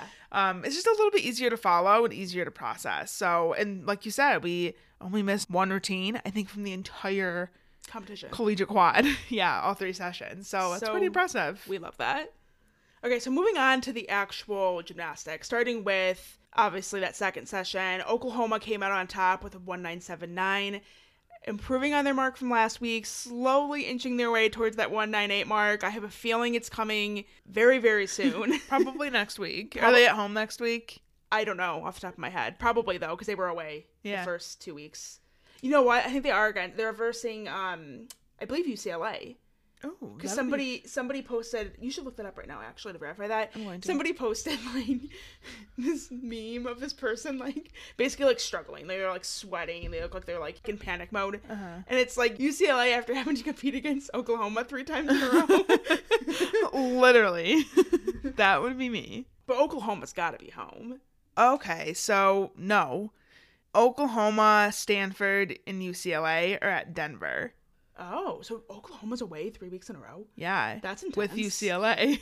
That's intense. And that's not like super close states either. Like they are traveling. but I mean, And that just- it's not affecting them. No, and I guess that maybe just further proves my point of what I'm about to say. I just kind of going off what we said last week, I think that the level of preparedness that OU starts the season out with, the way that they maintain that throughout the season, the level of precision that they compete with and the confidence they compete with, and even if they do face some small level of adversity with somebody making a mistake, you know, like Ragan Smith on beam, for example, Or somebody getting injured before the meet. Danae Fletcher, yep, we found out that before the meet, she Yeah, injured herself the day before, The day before, practice. and now she's on crutches. So, and crutches usually are not a good sign. That usually means that you're out for a bit. So, Mm-hmm. if we see Danae Fletcher again this season, it probably won't be till like the end, if at all. So, that's adversity though for this team already, right out the gate, pretty much. And the fact that they are so deep as a team that they could pull out anybody on their roster for the most part and put them in on any event, and they can go up and get pretty much the same score that whoever they're replacing would have gotten is something that no other team can say. Yeah. And they've been operating this way for a while. Um, but it seems to not be slowing down anytime soon with the you know the recruiting classes that they have coming in and I, Yeah. I really I I love she does not have words. no, I just, I mean, it's great. This is great for them. And, like, you can't deny them of this level of success that they are achieving. Like, they have 100% earned the right to be at this level and to be, um, what is the, what is the word that I'm trying to say? Owning their dynasty. yeah, I guess cementing their dynasty. like, there really is nobody that's doing it consistently the way that they are. So, you know, I kind of feel bad sometimes with Oklahoma because I really don't ever have too much to say about them, honestly. Like, all these other teams, I'm like, I could do-do-do-do-do for like a half hour. In on each of them. Oklahoma, it's just like, yeah, Oklahoma looked like Oklahoma again. And I don't want to undermine the incredible work that they're doing because like I I truly think that they are they're not unstoppable, but they are whatever the notch below unstoppable is. I mean, we know they can be beaten because, you know, there was a certain team that did it last year. it is possible to beat them. They do sometimes have off meets, but for the most part, like you can you cannot bank on that. Yeah. like these other teams are just simply going to have to step up if anybody wants to beat them Yeah. we can't rely on them, you know, having injuries or being inconsistent because they don't really do that. They are largely a healthy team and a consistent team. Yeah, so they went 49 4 5 or higher on every single event. Yeah, which is- meet. Basically, really close to a 198 pace, just under the 198 pace, which, again, with that 1979 score, they find a couple tenths there. Boom, you got a 198. And they weren't perfect. I mean, there was areas like they're they had they're not sticking vaults yet. There were some bar dismounts that weren't stuck. So Yep. areas that they can easily gain several tenths Yeah. and put themselves, you know, well into that 198 range. So This is a team that I think, you know, within the next week, maybe a couple weeks, they are going to start to be the consistent 198 plus team again. Yep. we wanted to shout out Faith Torres. Yeah. Very rated, underrated, very rated, very underrated, all around star for Oklahoma. She's just so consistent, and I feel like every time we look at her, she's doing the same exact thing over and over again. Yeah, she actually didn't win the all around here. I believe Haleigh Bryant and Audrey Davis tied for the all around. But I just wanted to give Faith Torres a shout out because I feel like we're not talking about her enough as an all arounder. When we think mm-hmm. about, you know, big picture nationally, who's going to win the all around title, you know, there's a lot of names that come into the conversation Jordan Bowers, Haleigh Bryant, Sierra Brooks. Well, and Faith wasn't consistently doing all around last season. Like she was not in the vault lineup very much. Um, I think she was in the other events pretty consistently, but Yeah. this fingers crossed is going to be the year that maybe she stays in as an all arounder. And we also have Kat LeVasseur, who now two weeks in a row has been doing all around. So Yeah, just things to keep your eye on. I think, like I said, big picture when we're talking about who can contend for that national all around title, I think that Faith Torres and, and even Kat LeVasseur, like you said, we haven't really talked about them a whole lot because they weren't doing all around at least consistently. But I think this season it's going to be a different story. Mm-hmm. So LSU finished second with a 19715, and that's really impressive given the way that they started the competition. Oh, totally. They had another rough start on Beam. They had a rough time on Beam last week as well. I feel like that's the one event. If LSU is going to catch OU or get even close to catching OU, they're to have to figure out Beam because that was kind of the one event last year that was shaky. And then as I started to have injuries, it kind of got like even more challenging. So they took Konnor out of the Beam lineup and replaced her with Annie Beard, which was nice to see her. She was injured last season, so we didn't get to see her compete. And she has a lot of potential. Like Yes. she doesn't have built-in deduction. She's a beautiful gymnast. Honestly, kind of gives me like in terms of the way that she moves. Christina Desiderio vibes or like Erin Macadaeg vibes. It's the leadoff vibe. Yeah. And, and I, I agree. I think that she has the potential to be a really solid leadoff for them. Mm-hmm. I think this was first meet jitters. I mean, she's not a freshman, she's a sophomore, but Well, she's never she- competed. She so- hasn't competed in a long time. I, I want to say before coming to LSU, she was dealing with injuries, and she may have competed like a little bit here and there in her last level 10 season but if i'm remembering correctly she was injured that year before coming to lsu so i mean she's from texas dreams so Right. she she has been injured in her career a lot and you know this is her first time getting back out there on podium in a pressure situation No, totally. That's a really, really good point, honestly. So it's one of those things like I don't think anyone should panic just yet. I honestly think that Annie Beard will figure it out. I think she'll get her composure, get some confidence. It might take her a couple weeks to kind of get that going, but I would hope and I think that she'll be a really solid leadoff for them.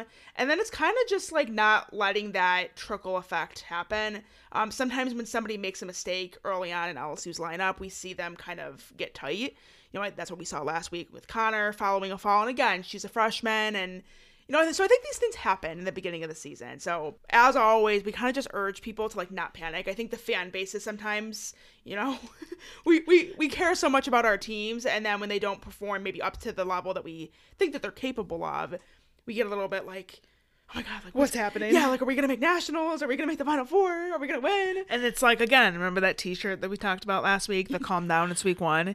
We'll have another T-shirt now. Uh, You can turn it inside out. Yeah. and it says calm down. It's week two. Because I think honestly, week one and week two very much have the same vibes. Or maybe the shirts can have like um, Velcro, Velcro, on it, and you can change the, the week. So calm down. It's week, and you put one on, and then you switch it and put two. But then I think after after week three, I feel like the shirt gets retired for the season. Yeah. Because I feel like once you hit week four, that's when you kind of start to get in your like Like okay, we can kind of start talking about this is a problem, or I can see this team doing this. You know, right. it's too early to predict anything right now. But anyways, I'm just reassuring the LSU fans. I think that they have a really great team. And I do think that they can be one of the top four teams at the end of the season. They do got to figure Beam out and get the confidence, but I, I have faith. They have the depth this year, so Yeah.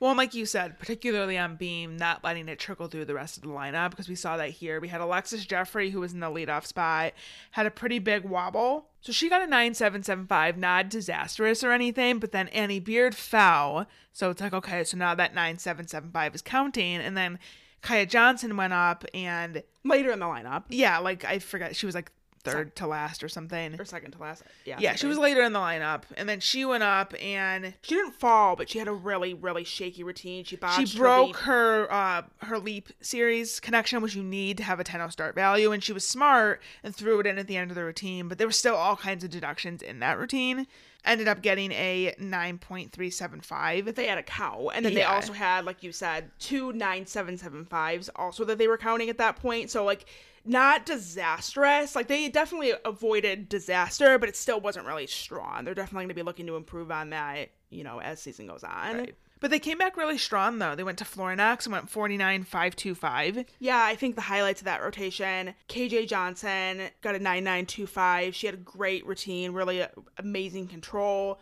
Aleah Finnegan got a 9975 that I felt maybe was just like a tad too high. a a bit. tad. Like I would have, I would have gone 995 for it. Yeah. So like I'm not complaining. Um, I, I think I saw the 9975 it's and I the was like, last pass it's the way she's stepping out which you're allowed to take the step but but she did it week one too, and I feel like she wasn't doing like it. She wasn't doing it like that last season.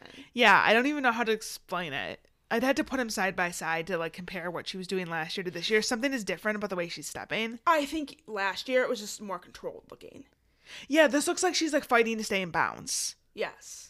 Like she's stepping and the step is allowed, but like she's dangerously close to going out of bounds. So she's like not completely fully stepping forward. Yeah. If that makes sense. No, no, totally. It's, It's- it's, it's- lack of control. It's That's like a it whoa kind of step. Like I'm almost out. I gotta hold it in. So she got a 9975. And honestly, we're just going to say this now because we're going to be saying this a lot throughout the rest of this podcast. And this entire weekend, it, it was true. A lot of 9975s awarded that were not 9975s. Like Yeah. routines that should have been 99 or 995 at the most were going 9975. And so that happened. The theme of the weekend. This was just one of them. But th- but they came back strong. A- A great way to bounce back. And I think from there they kind of like picked up the momentum a little bit. I do need a moment of silence for Amari Drayton not being in the floor lineup. Okay. You're laughing.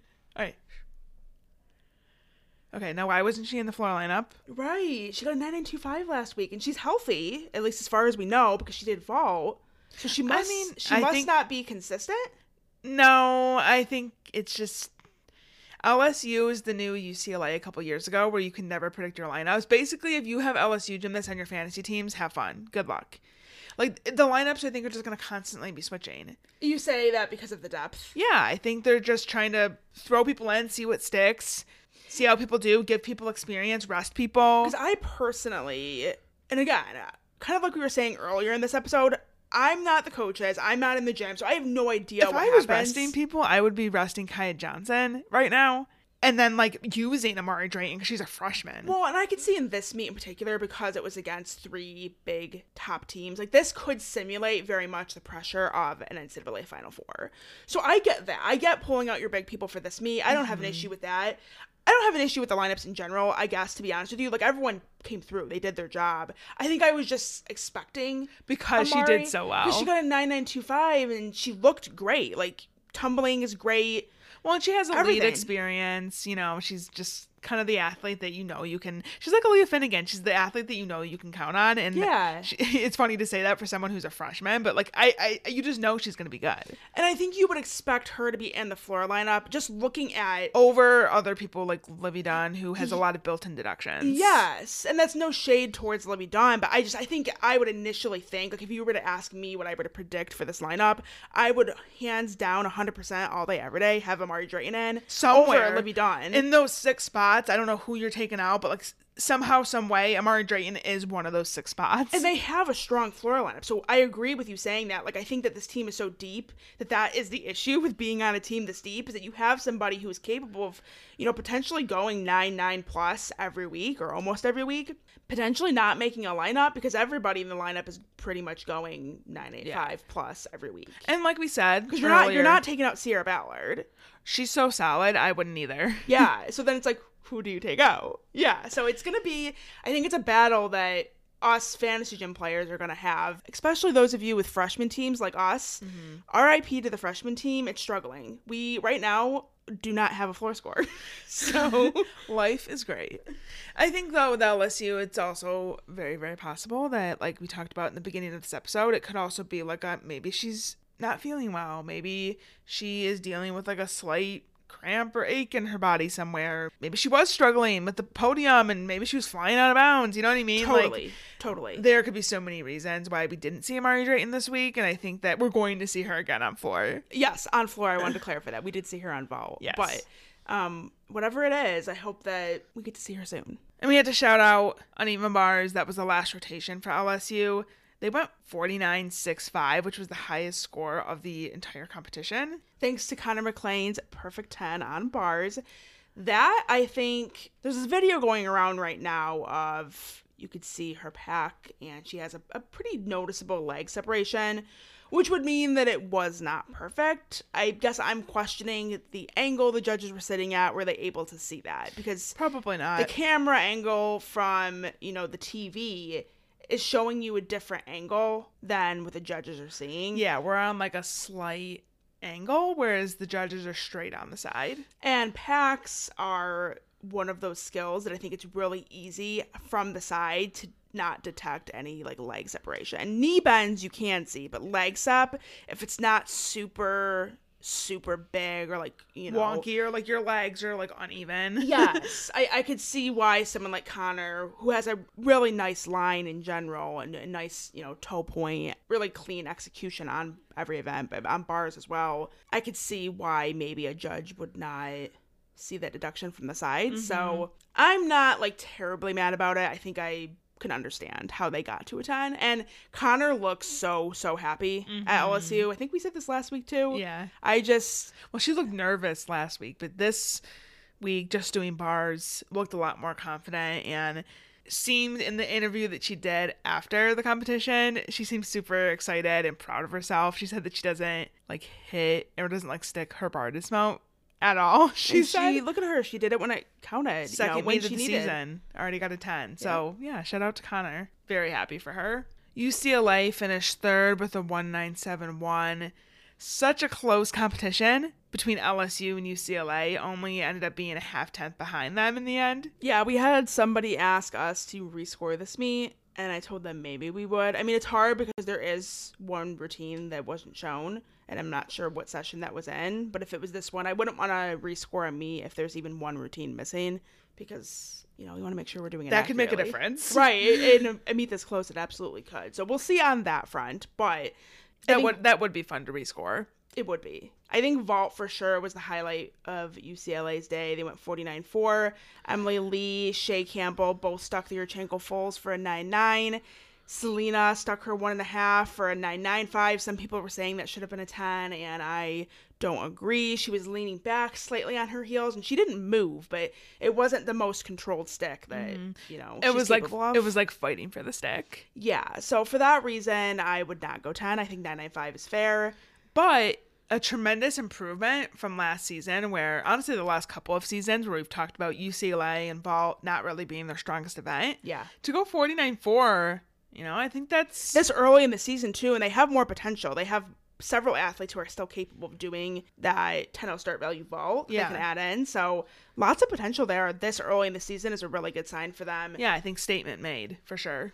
Bars was an experience. I remember saying to Ashley when we were watching live, it felt like they would go like 9 9 and then like 9 7 7 5 and then 9 9 and then 9 6 5 and then 9 9. And it was like going back and forth. And I'm like, this is quite the roller coaster. Like, great routine, iffy routine, great routine, iffy routine, and so on. So I do think I'm a little bit worried about their bars depth, especially in those meets later in the season that Emma Malabuyo is going to be gone for. I believe Cal is one of them, and I want to say Utah was the other one. It was two fairly Two big big, meets that Emma Malabuyo is going to be gone for.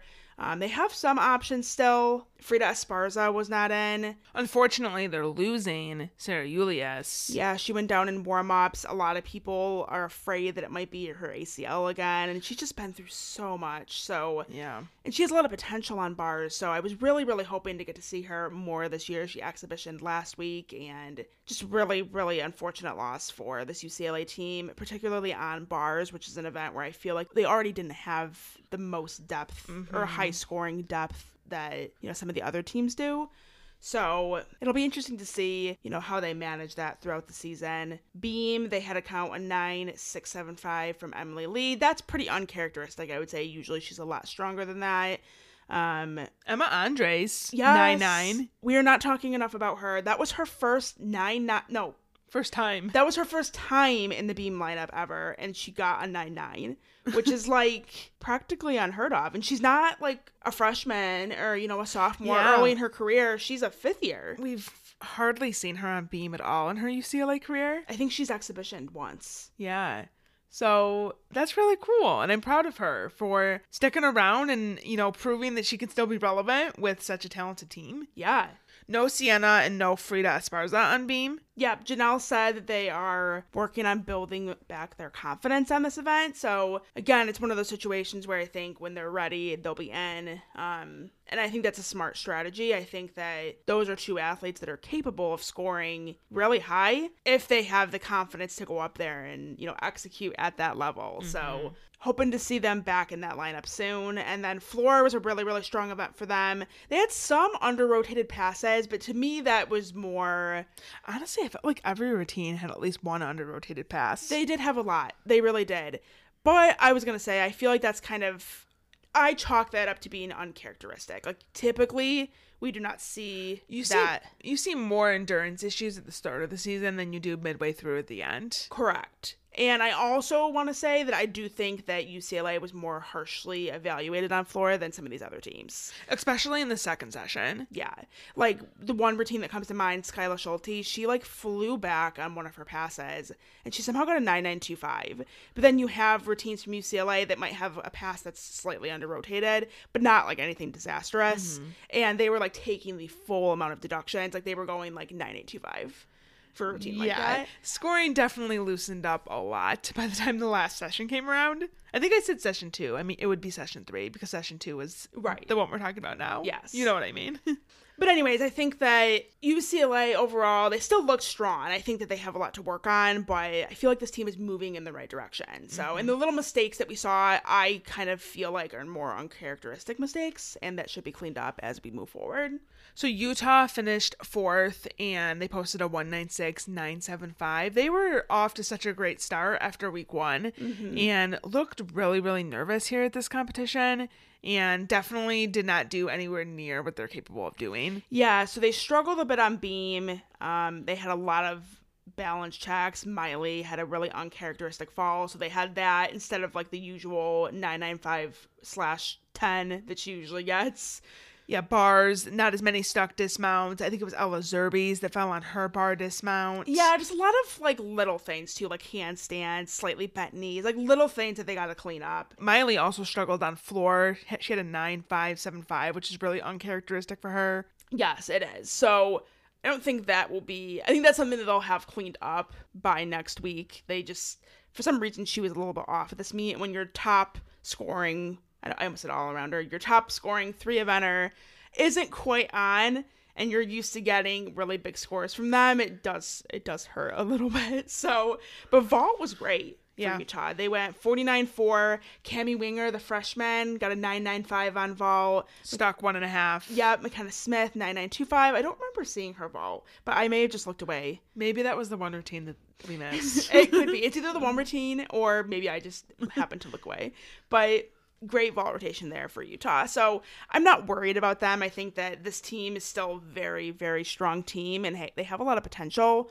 I think that they just what for whatever reason they were a little bit nervy and i think that in the beginning of the season you know every team kind of gets that pass at least once to have an off meet and so i think that this was the meet that utah chose to have their off meet so hopefully it does not become an issue going forward i don't necessarily see that happening Okay, talking about now session three, which was the last session of this competition, we had Cal came out on top with a 197.825, which, given the fact that they had mistakes on beam, is incredible for them, terrifying for everybody else. yeah they were only a quarter tenth behind ou and mind you this was the same meet with the same judges granted it was a different session but they were only a quarter tenth behind ou with those mistakes on beam if we have found any team that could maybe catch ou this season it just may be this team Yeah, I think Cal is definitely a little bit underrated in most people's minds. And that's because they haven't been, and this is something that they said. I mean, we talked to Miles on on the podcast as well as head coach Liz Crandall Howell. They said that confidence was an issue for them in the past. They would get into these big meets and they would get in their head, and you know they're kind of viewing themselves as beneath these other teams. And I think it would kind of bite him in the ass a little bit in those bigger mm-hmm. moments, which is why so many people probably underestimate them. But I really feel like we're seeing a change and the, the tide is shifting a bit here because, like we said, you know, a, a 197.825, that's an incredible score. That's the second highest score in the nation week two. And I think they're going to be second in the ranking. So now, because there's been two weeks, it's going to average the scores. And I believe, unless something crazy happens, we're recording this on Sunday. So Sunday before any competition. So Denver's the only really. Denver is the only team that I think could p- potentially score that high, and it's possible. So I guess stay tuned. but But otherwise, I'm pretty positive they're going to be second in the rankings, which is a big step for them. And I think it has a lot to do with their improvements on vault. Vault was not an event that historically has been, you know, strong for them, but we saw Kyan Mayhew, the freshman, finally in the vault lineup. She got a 995. Stalker Yurchenko, one and a half. Mya Lazar stuck hers as well, 9975. I honestly thought hers was going to go 10.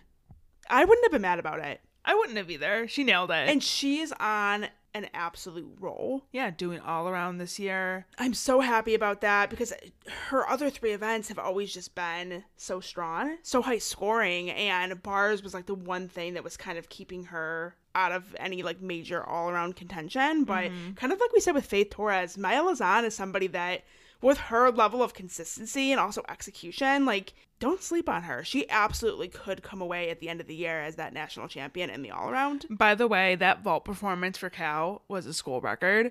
And it's also the highest vault score in the country so far after week two. So they put up a 49.525. So impressive. Everything else all around was really great. Beam, we kind of alluded to this already, but they started out a little bit shaky, but then they really picked it up in the back half. MJ got a 10. I was a little bit surprised by that. I mean, it wasn't like egregious. Like there was definitely more egregious 10s. There was some saw. like shoulder movement on her series. I was thinking like 995. It was a great routine. We love MJ. She's beautiful. Um, so happy for her that she finally got that moment. Mya Lazar at 9925. I think once they figure out that first half of the lineup, I think it's over for everyone else.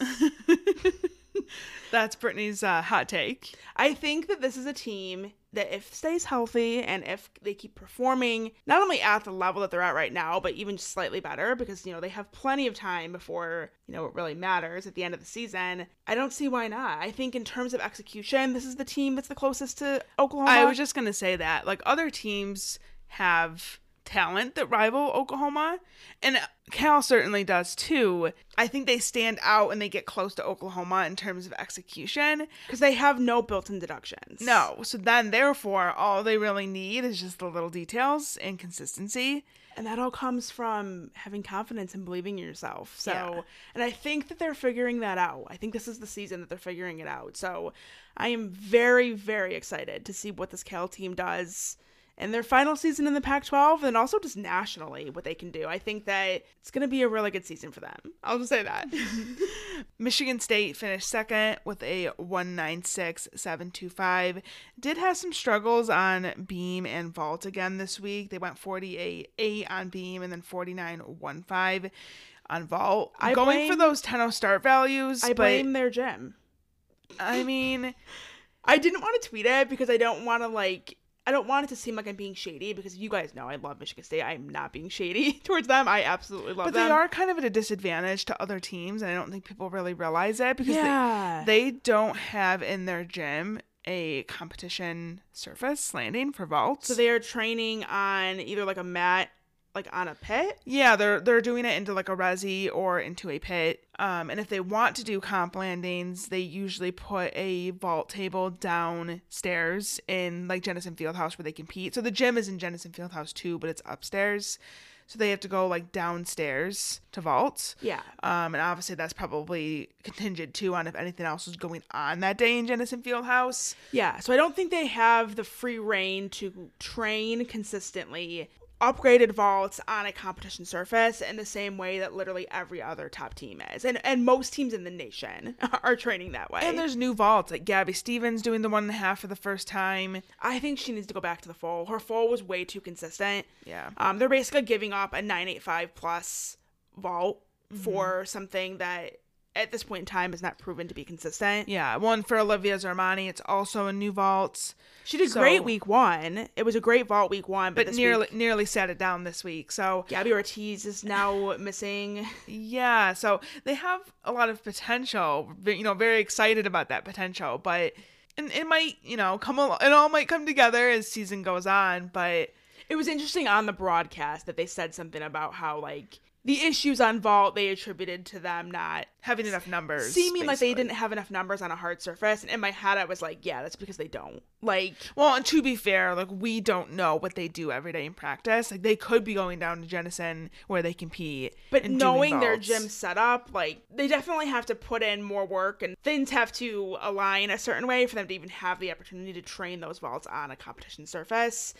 So I wouldn't be shocked if they weren't up until this point, like up until season, training those vaults on a daily basis. You know what I mean? Like when we Mm-hmm. went in the gym end of November, that was the first day that they were doing their vaults and they actually weren't doing like the actual vaults like they were doing timers over the vault yeah. down on the competition floor So I would imagine that they probably only really started doing those upgraded vaults on a hard surface probably like a month ago. If I had to estimate, it's probably around that. which i mean you know maybe also is a, a strategy to kind of bring things along slower and then come out roaring in the second half of the year or of mm-hmm. the season I think they'll get it figured out. I think we're just seeing kind of what I said last week, honestly. Like you can just tell that it's new vaults for them. Yeah. Like this was a team that last year they were doing Yurchenko fulls and everybody was sticking their Yurchenko fulls every week. Yeah. They had some of the best Yurchenko fulls in the country. And now everybody's upgraded and we're just seeing a lot of under rotating because they're trying to stick or over rotating because they're trying to get their vault around. And Mm-hmm. you're just seeing a lot of them trying to like figure it out Yeah. and get that confidence and consistency. So, So they probably need a little bit more time, a little bit more experience actually doing vaults on competition surfaces, and then I think this could be a completely different picture. yeah. I loved the fight that we saw from them on floor. They really bounced back. Yeah, 49, 4, 5. And we mentioned this already. I think there was a couple routines that were a little bit generous scoring, but potential's there. I mean, they're bringing pretty much all e passes, I think, maybe besides for one of the routines. Um, and there's so many routines that aren't in the lineup that also have e passes. So they're bringing the difficulty this year, and that's something that we've been super excited about for them. Yeah, I think my overall feeling about MSU is that they're they're kind of starting shaky right now in the beginning of the season, but I feel like don't sleep on them yet. I feel like they're going to come out swinging and they're going to kind of come from behind. Mm-hmm. They're going to be that team that isn't going to be towards the top of the rankings. Like they're not going to be a top 5 team in the rankings. They might they might be around 10th or or less even. But I think when it comes to regionals, that's when they're going to come out swinging and because they're serious like they want to make it to nationals as a team and so i think that everything they're doing now is just it's long term thinking they're prepping for postseason and what they need to be doing to get themselves prepared to beat those top teams when it matters the most so mm-hmm. BYU was third with a 1961. I think the highlight for them was definitely Elease Rollins, the beam queen, with a 99. yeah beam was their best scoring event with the day actually tied with floor for a 49.075 And then NC State was fourth with a 195675. We have to shout out former podcast guest Chloe Negrete, stuck her Yurchenko full. for the second week in a row Yeah, honestly, I thought like maybe it could have gone 995. Like it was it was good. She had the height, distance, absolutely nailed the landing. I mean, they were. I mean, it's consistent with what the scoring was even in session one. Like, Mm-hmm. I think with the exception of KJ Johnson, everybody else who stuck their fall got a nine nine. Yeah. So KJ Johnson got a nine nine two five. So But Yeah. Chloe got a 99. She also got a 99 on floor, so she was just having a day. she continues to slay. Also, I was really impressed with Ashley Knight, the freshman. Does the front handspring, front pike half vault was amazing. Um, a lot of really great amplitude on that vault and a, a pretty controlled landing as well. So, um, if you're looking for like an underrated vaulter, I think she might be somebody that's kind of flying under the radar because she's a freshman on you know not one of those top historically top 15 type teams. Um, but definitely someone to watch throughout the rest of the season because that vault is a huge addition to NC State's lineup. Okay, so we're gonna wrap it up just talking briefly some highlights from some of the other meets. Some of these we've watched, some of these we haven't had a chance to yet. And we're going to kind of go through these relatively quick just because we are approaching like the two hour mark and we don't want to put you guys through more than that. We don't want to put you guys to sleep, so So, quick, like, uh, quick hits is what we're to do. So, Kentucky versus Auburn. Kentucky came out on top with a 197.475 to Auburn's 197.025. Like Ashley said, we didn't actually watch this one, only seen highlights of it and looked at the scores, of course. So, Kentucky had a big improvement from last week's score, um, which was a 196.775. Improved that, like I said, to a 197.475. for Raena Worley, the star of that team, her second straight all around win with a 39.65. I think her 10 is coming. I'm so shocked she has not got one yet. I know. She does like really consistently strong routines every week, even last season. I just feel like it's got to be coming.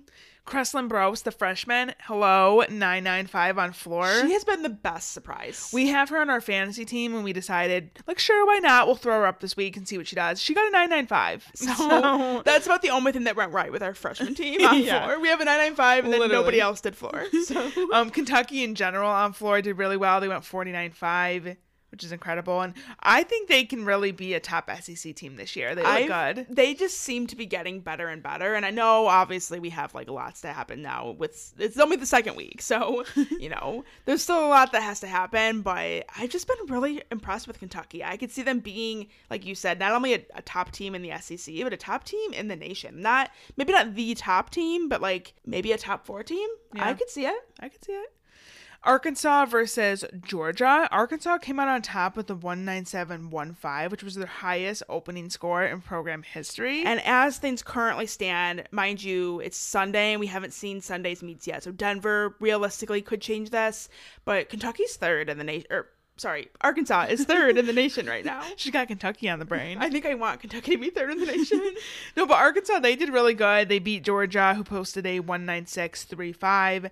Arkansas went 49.575 on floor, which isn't too surprising. They've been, for the last several years, a really good floor squad. And honestly, that might be due to Jordyn Wieber's coaching. I was gonna say if there's one thing Jordyn Wieber's gonna do, it's gonna be making sure her team is like endurance wise prepped for floor week one. Because UCLA slayed on floor, and they still do. I'm not saying they don't, but they were like the number one team on floor when Jordyn Wieber was the coach on floor at UCLA. Yeah. And then now Arkansas is just seeing, I think, just tremendous improvements on floor in particular. It's the Jordyn Wieber effect. I think it is. So Also, the Jordyn Wieber effect impacts recruiting. We it also that. does. And I love this. So they mentioned this on the broadcast. And I think it's totally cute. Lauren Williams, I am Lauren Williams. She had a fat head of Jordyn Wieber in her bedroom. Which, for those of you that don't know, a fat head is like a sticker. Yeah, it's a giant wall decal. And she had it right on the wall next to her bed. And she should wake up every day and just see Jordyn Wieber. And honestly, that is so us when we were kids. That's like Ashley and Brittany Bueller core 2013. Yeah. 2012. 2000, 2009 through 2012 for Yeah. sure. Like we were like number one J Weeb fans, so I thought that was super cute. And just to see her like on the floor now being coached by Jordyn, like how cool is that? It's like a full circle moment. Yeah, I love it. And I really do think that she's impacting recruiting. I think Jordyn, I think Arkansas has a lot of things that are going right for them, but I think there's a lot of gymnasts that grew up idolizing Jordyn. And I mean, we heard that with Joscelyn Roberson as well. So yeah, I, think know that, was the big draw for Joscelyn going to Arkansas was the fact that Jordyn was head coach. So I think that that is definitely working in their favor. and, And I'm not gonna lie, if I was a gymnast, I probably, I would most definitely be visiting Arkansas, and I could see myself at Arkansas for Jordyn Wieber. you see and also, yourself being a hog. Yeah, I guess I could see myself being. We always joke about it. I feel like that's the one downside is that they are called hogs. It is unfortunate that they have to call themselves hogs, and they're calling Jordyn Wieber the head hog. like it just, it sounds like an insult. but it's like nah, because it's their mascot. I know. I just don't like it. But anyways, Georgia unfortunately is dealing with a lot of injuries. We talked about it a little bit last week, but now we have another devastating update in that their star all-arounder Haley de Jong is out for the season. Yeah, so we, she was injured last week before the meet started, but we didn't know the severity of the injury. Mm-hmm. Now we have confirmation that she is out for the season. So that's a huge loss. Still no real update on Nia Howard and like if she'll be back. So I saw a video of her swinging bars, but I also don't know what that means. Like I hope they don't rush it just to like that's get what her I'm in. thinking. I'm like, don't rush it. Like they're so injury plagued. And Nia in particular has had so many knee issues, and so I'm just worried as per usual with Georgia. Love Lily Smith and Addie Wall. Yes, please wrap them in bubble wrap. Protect them at all costs. So Georgia only put five up on vault again. Um, I think just lacking control.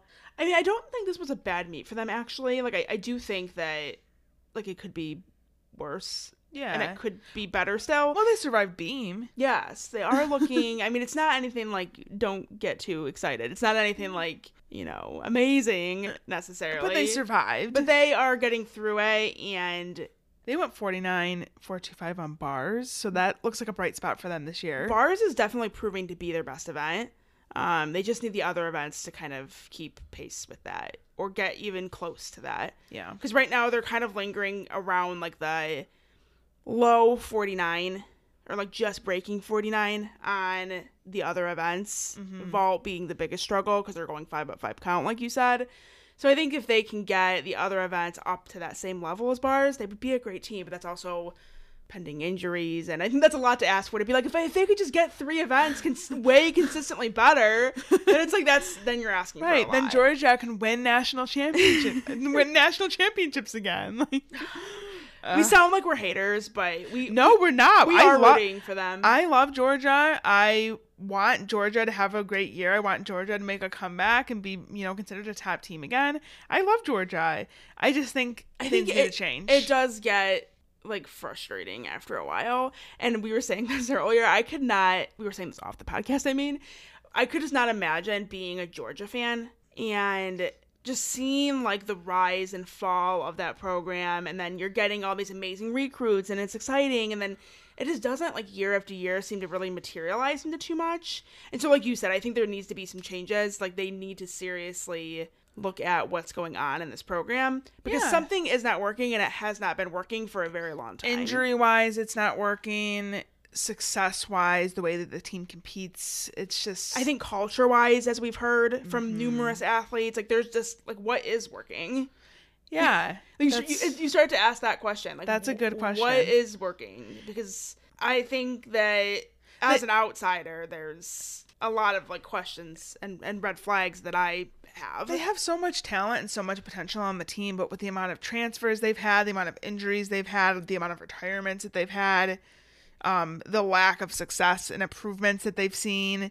Despite having like top recruiting classes, like Yeah. this year's freshman class. I think it's And time. granted, we need to give them time. I understand that. Like, this freshman class hasn't really had the opportunity to but the do- freshman class, I'm I'm not worried about the freshman class. I'm worried about the injuries Mm-hmm. and the fact that they had a tremendous amount of depth this year and they've almost depleted it completely. before week one. I'm not. Ju- I'm not one. judging the freshmen's performance. I think the freshmen are doing good. the ones that are healthy at least. Yeah, but exactly the ones that are healthy. I mean, it, it could have just been so much better, you know. yeah. So it's disappointing. and I think it's fair to feel that way about it. Okay, we're gonna wrap it up with a really exciting piece of news.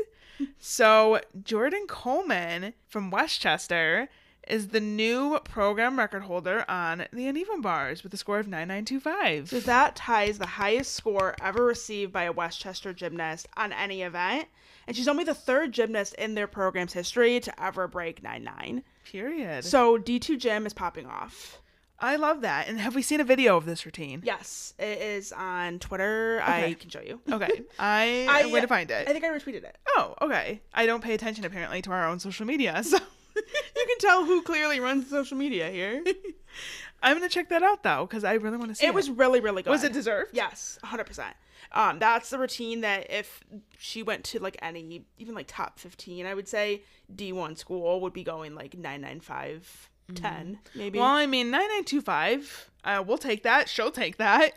Amazing. So shout out to her and go support D2 and D3 gymnastics. yes, if you guys go to InsideGym.com and click the NCAA headquarters section, or you can click the events page at the top of the website. You'll see a schedule for the entire season, and we link to every meet that has a live stream, including D3 and D2. So that's a good way to like keep up with what's going on every single weekend and maybe check out some teams that you don't normally get to watch. That does it for this week's episode. We hope you guys enjoyed it. And of course, as always, we want to say thank you to our gold level Patreon supporters. Thank you so much for all of your support and helping to make the show what it is. We love and appreciate you so much. We will not have an episode next week. We actually have something really, really exciting in the works that you guys will know very, very soon. So be on the lookout for that. But for now, we'll just say that we hope you guys have a great rest of your week and also great next week. And we'll talk to you real soon. Bye. Bye.